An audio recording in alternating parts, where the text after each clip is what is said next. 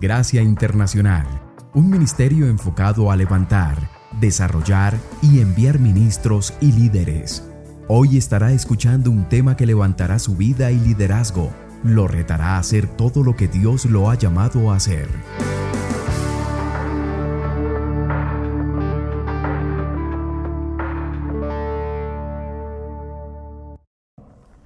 Hoy quiero compartir con ustedes un pasaje que está, de Samuel, capítulo número 13. Primera de Samuel, capítulo número 13. Y mientras que usted busca las escrituras, creo que es importante simplemente ponerlo dentro del contexto. Dios había escogido a Saúl como rey. Entendemos el lado de la moneda donde el pueblo pide rey. Entendemos que Dios ya lo había declarado desde el libro de Deuteronomio, donde a través de Moisés, Moisés claramente estipuló y dijo, ustedes va a llegar el momento en el cual ustedes van a pedir rey. Y Dios, algunos creerían de que a Dios lo agarraron en curva, que Saúl era vamos a decir, una presión del pueblo. Y Dios les dio a un Saúl simplemente para taparle la boca al pueblo. Pero lo que podemos nosotros comprender es de que Dios quería hacer un pacto, el pacto que hizo con David. Dios lo quería hacer con Saúl, un pacto sempieterno. Dios quería establecer su reino en la tierra a través del trono, comenzando con Saúl. Pero Saúl en dos diferentes ocasiones quebrantó la ley de Dios, quebrantó los principios que Dios había establecido.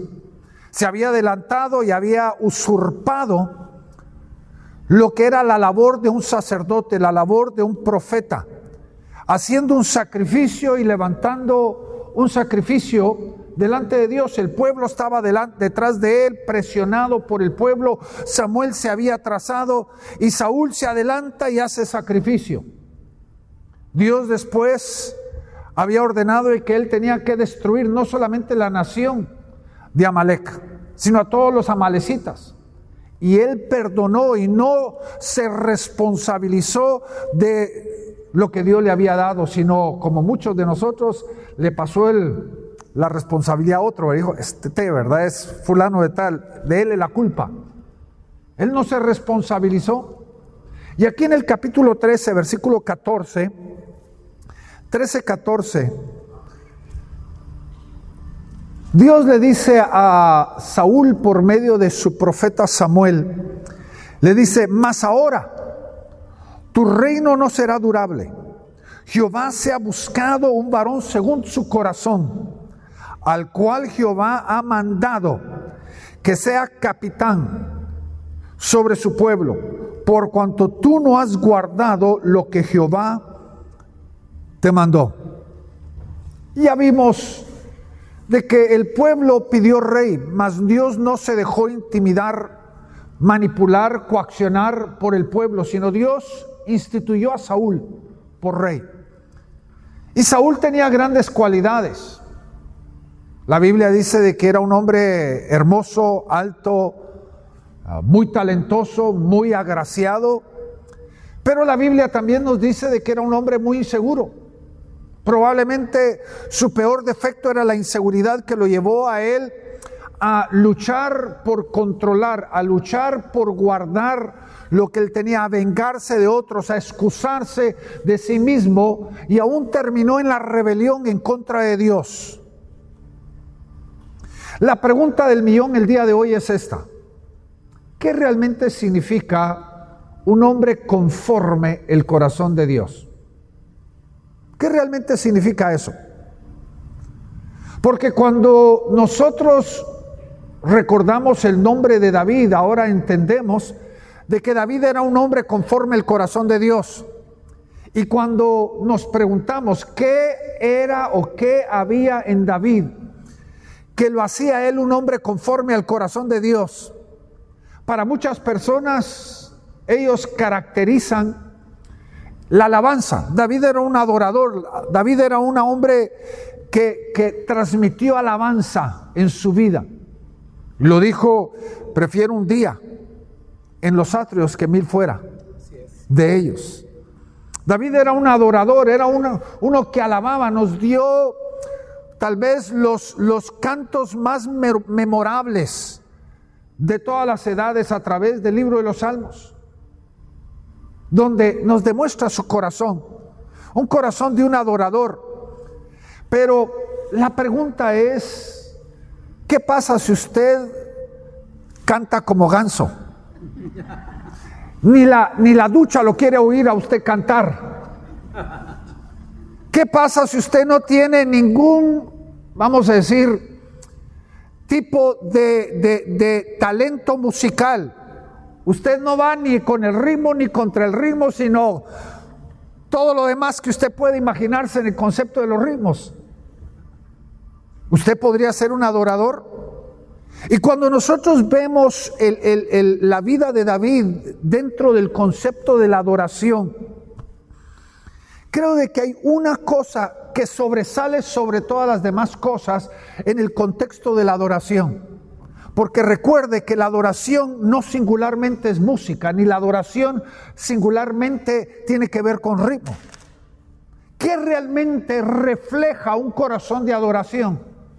¿Qué realmente refleja a un adorador? David se encontró en una situación entre la espada y la pared. Él había desobedecido a Dios, había censado al pueblo. Quería saber el número del pueblo y Dios había prohibido de que los reyes tomaran número del pueblo. Porque entonces dejaban de confiar en Dios y ponían su confianza en el hombre, ponían su confianza en su propia fortaleza. Y Dios confronta a David. David prefiere ser juzgado por Dios, someterse al juicio de Dios y Dios empieza a mandar juicio a través de David a todo el pueblo y empieza el ángel de la muerte a fluir a través de todo el pueblo y empieza Dios a traer juicio sobre toda la nación. Pero David siendo profeta, vio de que el ángel se paró en una era de un hombre llamado Arán Jebusita. Se paró ahí y él dijo, esta es mi oportunidad, este es el momento. Y él llama a hacer sacrificio. Él compra la era, él busca el poder hacer sacrificio delante de Dios. Y hay algo que creo de que refleja un corazón de un adorador, donde dice aquí en 1 Crónicas capítulo 21, Versículo 24. Dice, al comprar la era de Ornán Jebuseo, él dice esto, porque no tomaré para el Señor lo que es tuyo, ni ofreceré un holocausto que a mí no me cueste nada. ¿Qué refleja ahí en el corazón de un hombre conforme el corazón de Dios acerca de la adoración? Refleja de que nosotros no podemos ser verdaderos adoradores si a nosotros no nos cuesta. Es como lo que decimos nosotros en nuestro contexto latinoamericano, saludar con sombrero ajeno. Cuando nosotros queremos darle a Dios algo que a nosotros no nos costó, no es adoración. La adoración nace de un corazón agradecido, de un corazón que entiende de que a Dios le voy a dar lo mejor del trigo, le voy a dar a Dios lo mejor de mi vida, le voy a dar a Dios algo que yo mismo he producido. Algo que ha salido de mi propio sacrificio. Imagínese Ornán, cuando el rey David le dice, quiero comprarte tu era, él le dice, mi rey, yo se la regalo. Usted es mi rey, yo se la voy a dar a usted. Y David le dice, no puedo recibirte la era como regalo porque a Dios tengo que darle algo que verdaderamente nazca de mi sacrificio. Porque había que parar el proceso de juicio, había que parar lo que estaba ocurriendo en Israel y tenía que comenzar con una adoración que verdaderamente salía de un corazón dispuesto a dar todo por alcanzar lo que tenía que alcanzar en Dios. Es que hermanos, muchos de nosotros a veces Le damos a Dios lo que queda, lo que resta, lo que ya no utilizamos. Y cuando nosotros nos preguntamos, ¿esa es verdadera adoración? Yo le voy a decir categóricamente que no la es. La verdadera adoración comienza cuando le voy a dar a Dios lo mejor que yo tengo, no lo que me queda. Lo que sale de mi sacrificio y no lo que es fácil para mí. Porque si a ti no te cuesta, no es verdadera adoración. De eso comienza la adoración. Y cuando vemos nosotros a David como adorador, no tiene nada que ver con música, tiene que ver con un corazón que está dispuesto a darlo todo por Dios. Pero ahí no termina. El contexto del corazón conforme al corazón de Dios. Acompáñame a mí aquí a 1 Samuel capítulo 17. Si usted recuerda la historia, David, por órdenes de su padre, va al campo de batalla a llevarle víveres no solo a sus hermanos, sino a los capitanes del ejército. Y um, cuando David se llega, encuentra dos cosas que no se esperaba. Primero se encuentra con un ejército literalmente destruido por el temor, escondido. Un ejército que estaba vencido porque estaba temorizado. Y segundo, se encuentra con un gigante que estaba retando al ejército de Dios. Y cuando nosotros vemos la vida de David y el corazón conforme al corazón de Dios, tenemos que ver de que en David había algo que tiene que haber en nosotros también. ¿Qué pasa cuando vienen las circunstancias difíciles en nuestra vida? ¿Qué pasa cuando hay una oposición en nosotros? ¿Qué pasa cuando hay una situación adversa? ¿Se nos derrite el corazón? ¿Se nos va el alma? Porque cuando David llega, encuentra a aquellos que él había admirado, a sus hermanos mayores. Recuerde, David era el menor. Encuentra a sus hermanos mayores con el corazón en la mano, derretidos por el temor escondidos. Y David, en él había no solamente cierto coraje, sino había en él fe y valentía acerca de lo que no ellos podían hacer, sino lo que Dios podía hacer a través de ellos.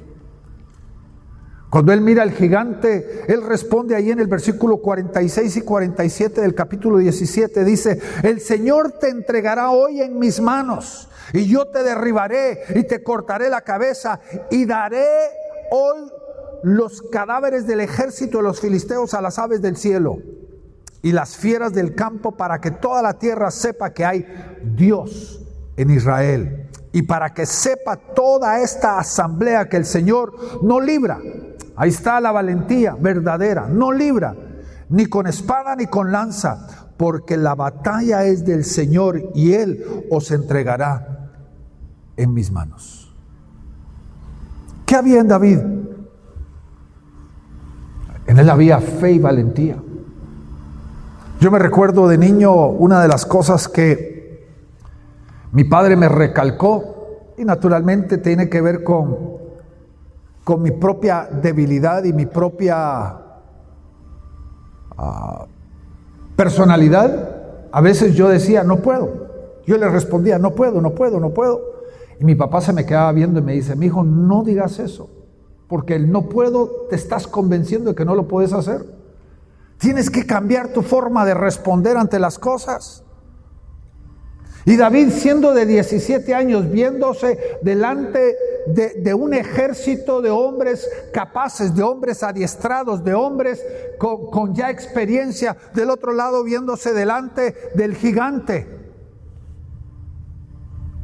David no respondió, no podemos, sino dijo, es que Dios no gana con lanzas y espadas. Dios vence por su propia obra. Es amén. Él puede hacerlo directamente o puede usarnos a nosotros. Lo que Dios está buscando es gente que se arme de fe, gente que se arme de valentía, gente que esté dispuesta a enfrentar cualquier situación delante de ellos.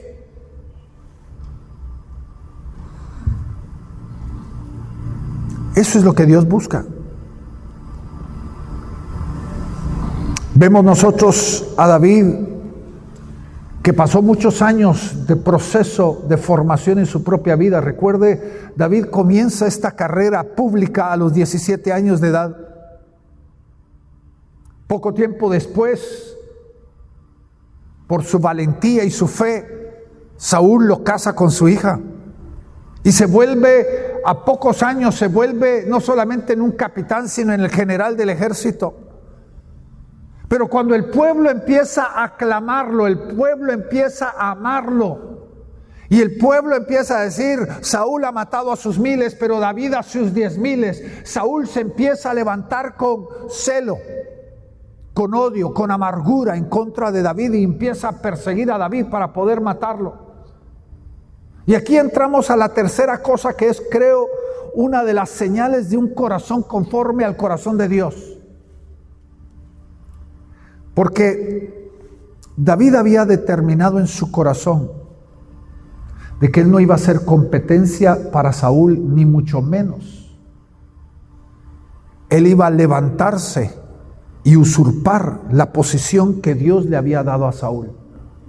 Recuerde a los 17 años, allá en, en, un ámbito muy personal con su familia, Samuel lo unge a él como rey sobre Israel pero hay un gran proceso entre el ungimiento y cuando Él toma el trono.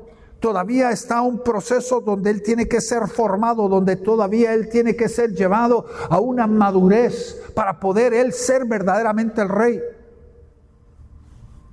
Y me imagino que a los 24, 25, 26 años de edad, Él está teniendo que huir de Saúl. Lo anda persiguiendo como si fuera animal. Y ustedes se recuerdan aquella historia donde en el proceso de la huida David se esconde en una cueva y Samuel, perdóneme, Saúl decide dormir dentro de esa misma cueva. Y lo tenía él en sus manos porque todo su ejército estaba fuera de la cueva, él estaba solo, ahí podía quitarle la vida a Saúl. Y le corta un borde de su manto. Y en la mañana él, saliendo de la cueva, clama a Saúl y le dice, Saúl, lo llama Padre mío, mi Señor, mi Rey. ¿No miras que no tengo yo mal en mi corazón? La verdad, la historia nos dice de que Saúl estaba tan enfocado en querer destruir a David que dejaba de pelear sus batallas y David iba destruyendo a todos los enemigos de Saúl por Saúl. David estaba peleando las batallas de Saúl, pero este es el concepto que quiero que usted entienda. David había determinado de que mientras que Saúl viviera, él no iba a ascender al reinado. Que Dios era el único que podía quitar a Saúl de rey. ¿Está conmigo? ¿Entiende? ¿Qué había en el corazón de David? Había un corazón de mansedumbre, había un corazón de humildad, había un corazón de sumisión, de reconocimiento al honor que había en Saúl, que a pesar de que lo estaba persiguiendo, todavía lo llama Padre mío, Señor mi rey. Lo reconoce, todavía lo honra por rey. A pesar de todo lo que Saúl había hecho en contra de él, porque hermanos, el corazón conforme al corazón de, de, Dios es un corazón que no se levanta ni se exalta a sí mismo, sino que se mantiene humilde. Que si Dios no levanta, yo no me voy a levantar a mí mismo. Si Dios no me saca adelante, yo no me voy a sacar por mí mismo adelante. No me voy a rebelar en contra de la autoridad que Dios ha puesto sobre mi vida. Voy a honrar a los que Dios ha puesto a mi derredor. Ese es un corazón conforme al corazón de Dios que había dentro de David. Sabemos que años más tarde Había una batalla y no solamente Saúl muere, sino Jonatán, toda la familia real, con excepción de un hombre llamado Mefiboset. Y cuando David escucha acerca de la muerte de, Saúl, algunos creyeron de que él iba a ser regocijo, iba a ser fiesta nacional, iba a ser banquete. Pero no David llora por la muerte de Saúl y canta. Escribe un canto hablando acerca de cómo han caído los valientes. ¿Y cuál es el corazón conforme al corazón de Dios? Es un corazón que, oiga mi hermano, oiga bien, lloraba aún hasta sus enemigos. Un hombre que no odiaba a los que le habían hecho mal, sino los amaba a pesar de lo que le habían hecho el mal. Que no se levantaba en juicio ni se levantaba en venganza en contra de los que le habían hecho mal, sino que devolvía bien por el mal que le habían hecho. Mis hermanos, en la vida cotidiana tú y yo podemos enfrentar situaciones difíciles. Podemos enfrentar nosotros personas que nos están haciendo el mal adrede, a propósito, nos están haciendo el mal. ¿Cuál es el corazón conforme al corazón de Dios? Un corazón que aprende a no odiar aún hasta nuestros enemigos. La Biblia nos dice, Jesucristo nos lo dijo, amad a los que os aborrecen. Orad por vuestros enemigos. No devolvamos mal por mal, sino verdaderamente el corazón conforme el corazón de Dios devuelve bien por el mal que ha recibido. ¿Por qué? Porque así es que verdaderamente probamos que somos hijos del Altísimo. Así es. Amén. Porque vengarnos de los que nos hacen mal, no necesitamos ser creyentes para hacer eso. El ser hijo de Dios requiere tomar fortaleza a pesar de nuestra carnalidad, a pesar de nuestra humanidad, el poder tomar fortaleza para poder amar aún en momentos donde nos están haciendo daño. Y no buscar el mal de aquellas personas, sino buscar el bien de ellos. Porque cuando hacemos bien por ellos, los estamos entregando en las manos de Dios y la palabra de Dios dice para que las ascuas de fuego caigan sobre su cabeza. Ese no es juicio, hermanos, ese es la obra de Dios para poder transformar y alcanzarlos y cambiarlos a ellos. Ese es el corazón conforme el corazón de Dios. Veamos otra cosa. Cuando David ya estaba firme en el trono, recuerde, a través de toda la historia de la humanidad, en todo reinado, en todo gobierno El que se levanta como rey no quiere competencia, es difícil. De tal forma que lo que hace usualmente destruye, mata, ejecuta a todos los familiares del rey saliente, porque no quiere tener competencia. Pero cuando David se sienta en su trono y está estable en el trono, en ese momento él recuerda el pacto que él había hecho con Jonatán, el pacto que él tenía con Saúl. Y, y, hace una pregunta, ¿ahí todavía queda alguno de la casa de Saúl para que yo le pueda hacer misericordia? Y tal vez como perrito con la cola entre las piernas, llega alguien delante de David y dice, sí, existe uno, un hijo de Jonatán. Me imagino que David en ese momento sus ojos se abrieron, le regresó vida al cuerpo porque él amaba a Jonatán como un hermano. Mandó a llamar a este muchacho llamado Mefiboset. Y no solamente restituye, restaura todo lo que le pertenecía a Saúl y la casa de Saúl. Imagínense, Solo visualice usted el tipo de nivel de riqueza y de propiedades que tenían la familia de Saúl. Se lo restituye todo a Mefiboset. agarra al siervo de Saúl y le dice, tú y con toda la marimba de tus hijos, no me recuerdo si eran 10 o 12, todos ustedes van a servir a Mefiboset. Le restituye y le dice, de hoy en adelante tú comes a mi mesa, porque eres mi familia, carne de mi carne, hueso de mis huesos. ¿Qué nos demuestra eso? Lo que nos demuestra es un corazón, no solamente conforme al corazón de Dios, sino un corazón de misericordia, que hace bien y empieza a restaurar y a restituir. Yo me pregunto, mi querido hermano y hermana, cuando tú viniste a Cristo, ¿qué cuentas tenías tú pendientes en tu vida? Me recuerdo hablando del concepto de la restitución hace años atrás, en una de las congregaciones que Cindy y yo pastoreamos. Predicando sobre la restitución, se me acerca un miembro de la iglesia y me dice, yo tuve una hija en mi juventud, procreé una hija en mi juventud, me aparté, me casé, tuve otros hijos. Hoy reconozco que no he sido buen padre con ella. Necesito volver, llegar a ser un verdadero padre con ella. Esa es restitución. David cuando estaba sentado en su trono, no solo hace un recuento de lo que tiene, sino hace un recuento y dice, ¿qué todavía tengo que hacer? ¿Qué deudas tengo yo todavía pendientes? Porque yo tengo una deuda con Jonatán. Mi pacto con Él todavía está vigente.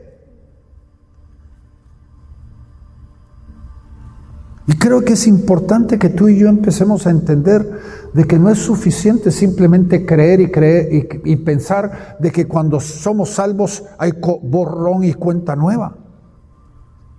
Pero hay cosas pendientes en nuestra vida que todavía tenemos que resolver. Hay personas como Mefiboset, inocentes. Escondido él pensando de que en un abrir y cerrar de ojos David le podía quitar la vida. Sin entender de que en el corazón de David, que era un corazón conforme al de, Dios, había en él abundancia. Él no tenía que vivir como mendigo porque era hijo de rey. Pero David tenía que restituir lo que Mefiboset había perdido. El corazón conforme al Señor es un corazón en el cual nosotros tenemos que restituir lo que nosotros mismos hemos perdido. No podemos nosotros pensar de que la salvación simplemente, aunque es un borrón y cuenta nueva de nuestro pecado, el resultado y el efecto del pecado todavía hay que restituirlo. ¿Está conmigo? ¿Entiende lo que le estoy diciendo?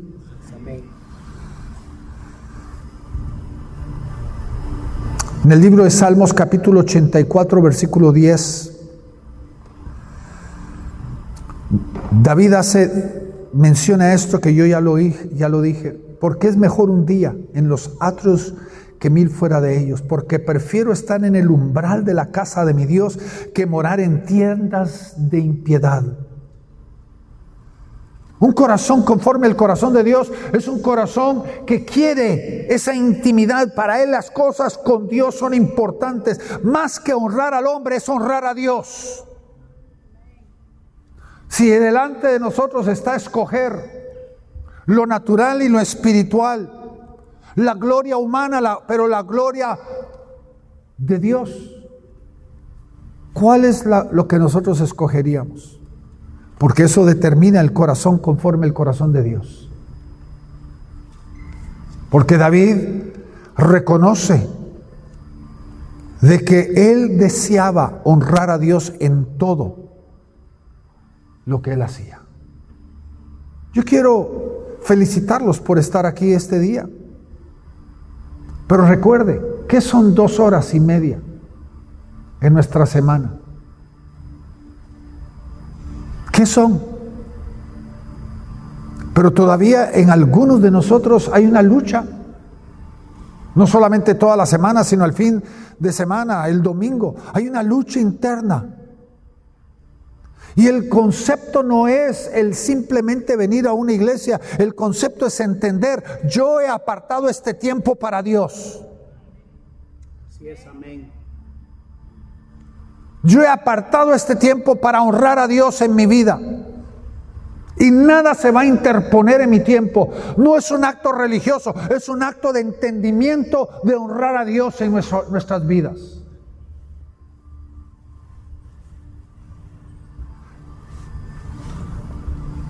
Y termino con esto.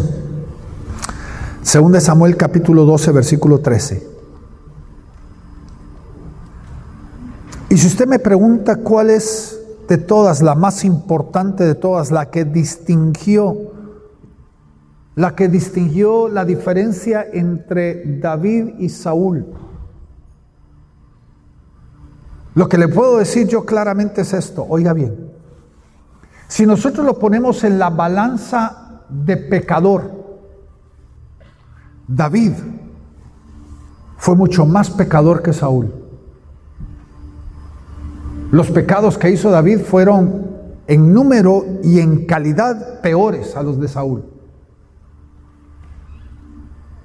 En la balanza humana, David,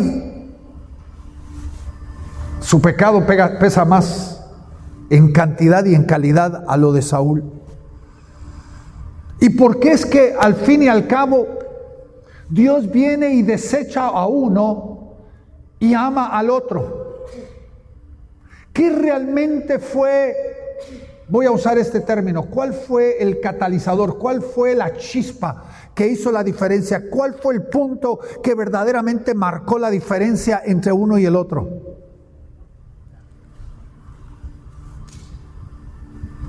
En 2 Samuel 12:13 nos dice esto. Entonces David dijo a Natán, he pecado contra el Señor. Y Natán dijo a David, el Señor ha quitado tu pecado, no morirás. Saúl,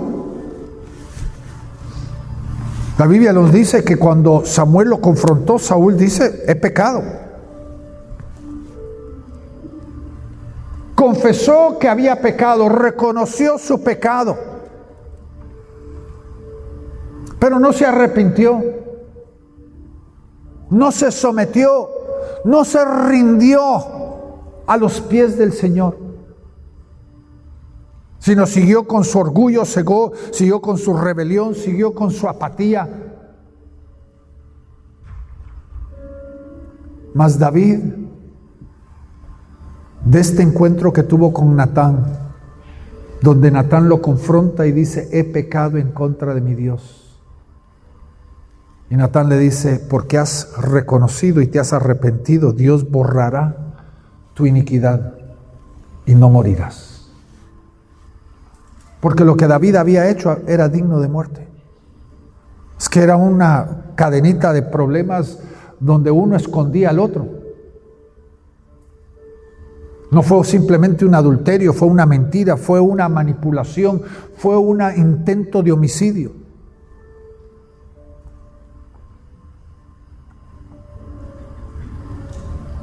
Y David escribe uno de los salmos más increíbles, Salmo 51.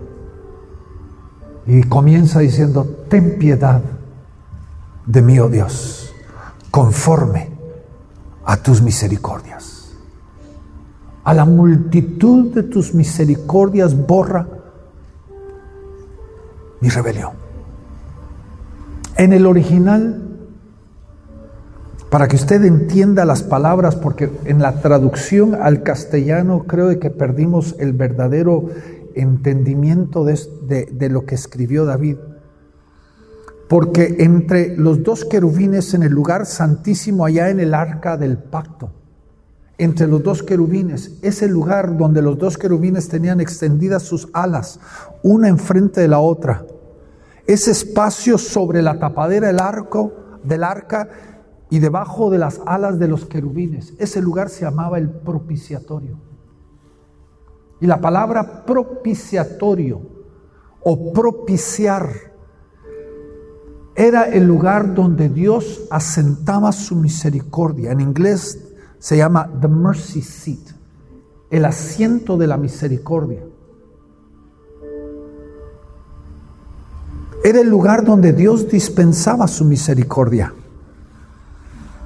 Y cuando llegaba el sumo sacerdote y presentaba el sacrificio no solamente por él, sino por todo el pueblo, una vez al año, cuando él entraba al lugar santísimo y presentaba delante del arca del pacto, era dentro de ese propiciatorio, debajo de los dos, de las cuatro alas, sobre esa tapadera del arca, donde Dios dispensaba su misericordia.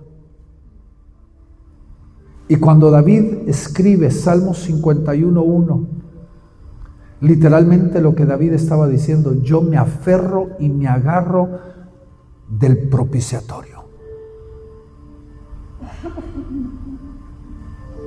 Yo me aferro. David que vivía en el tiempo de la ley,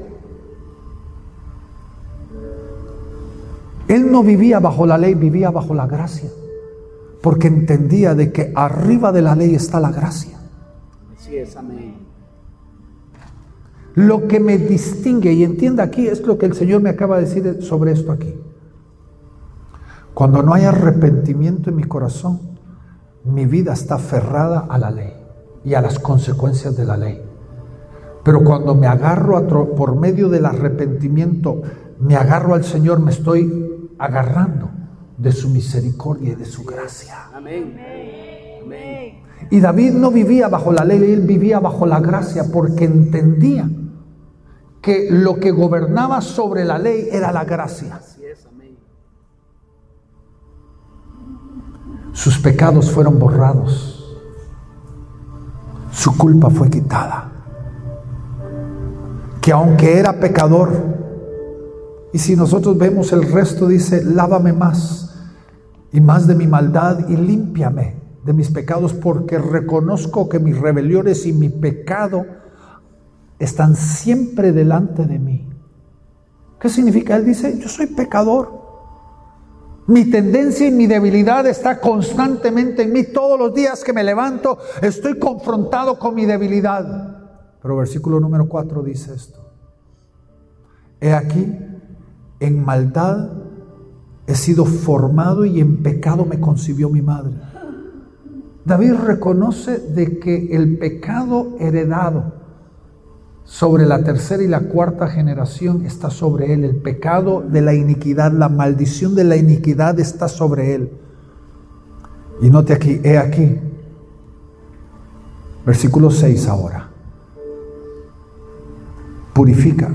He aquí, Tú amas la verdad y en lo íntimo y en lo secreto me has hecho comprender sabiduría. Purifícame con hisopo y seré limpio. Lávame y seré más blanco que la nieve.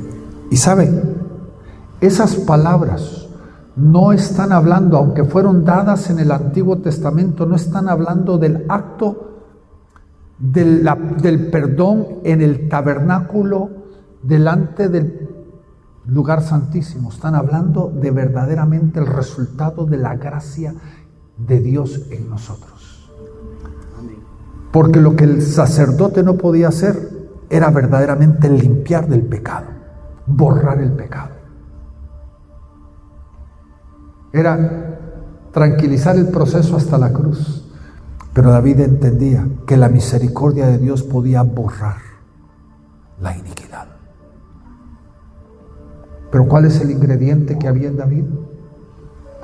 Un corazón tierno para arrepentirse. Así es, amén. Lo que Saúl nunca pudo hacer. Saúl nunca pudo arrepentirse. Siempre hizo excusas, siempre acusó a otros por su problema. David dice, contra ti y solo contra ti he pecado. No fue culpa de nadie más, es mía la responsabilidad. No puede haber arrepentimiento mientras que nosotros estemos buscando chivo expiatorio, echarle la culpa a otros. Pero cuando somos confrontados y en nosotros hay un corazón tierno para Dios, nos sometemos y nos rendimos a la obra que Dios quiere hacer en nosotros. Una obra que comienza con el arrepentimiento. Saúl confesó, dijo, pequé. Judas confesó, he entregado a un hombre inocente. El confesar no es el final. Tiene que haber un corazón humilde para permitir que Dios haga el cambio que Él quiere hacer en cada uno de nosotros. Hoy que somos llamados escogidos, Él dice que somos no solamente hijos, sino reyes y sacerdotes. Él está buscando a hombres y mujeres que tengan ese corazón conforme a su corazón. Corazón diferente, un corazón entregado, un corazón que quiere honrarlo, un corazón que no, no cuenta, sino entrega hasta que le duele. Su tiempo, sus talentos, su voluntad, sus recursos, porque dice, lo que Dios vale en mi vida es mucho más que cualquier cosa que yo tengo. Cerremos nuestros ojos por un momentito. Padre, esta tarde estamos delante de ti.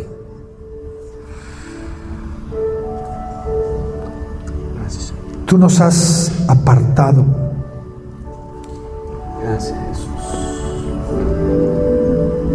Para ser reyes y sacerdotes delante de ti. Tú has deseado que seamos una nación de profetas, una nación de sacerdotes, una nación de reyes. Pero Señor, queremos tener un corazón conforme a tu corazón. Eso es lo que tú buscas, Señor. Un corazón conforme a tu corazón. Y Padre, comenzamos hoy a reconocer que hemos pecado en contra de ti. Así es. Somos como el hijo pródigo a decir, hemos pecado en contra del cielo y contra de ti, no somos dignos de ser llamados tus hijos.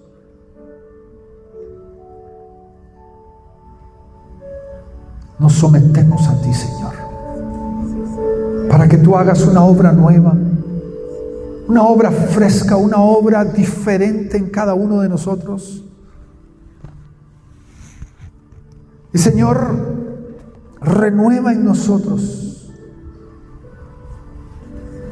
un espíritu nuevo, Señor. Un espíritu conforme a tu espíritu. Esa pasión no solamente por amarte y servirte, sino vivir para ti, Señor. Y Padre, te adoramos, porque tú eres lo más valioso para nosotros en la vida. Más que cualquier recurso, más que cualquier honor, no hay nadie como tú, Señor. Te honramos, Señor.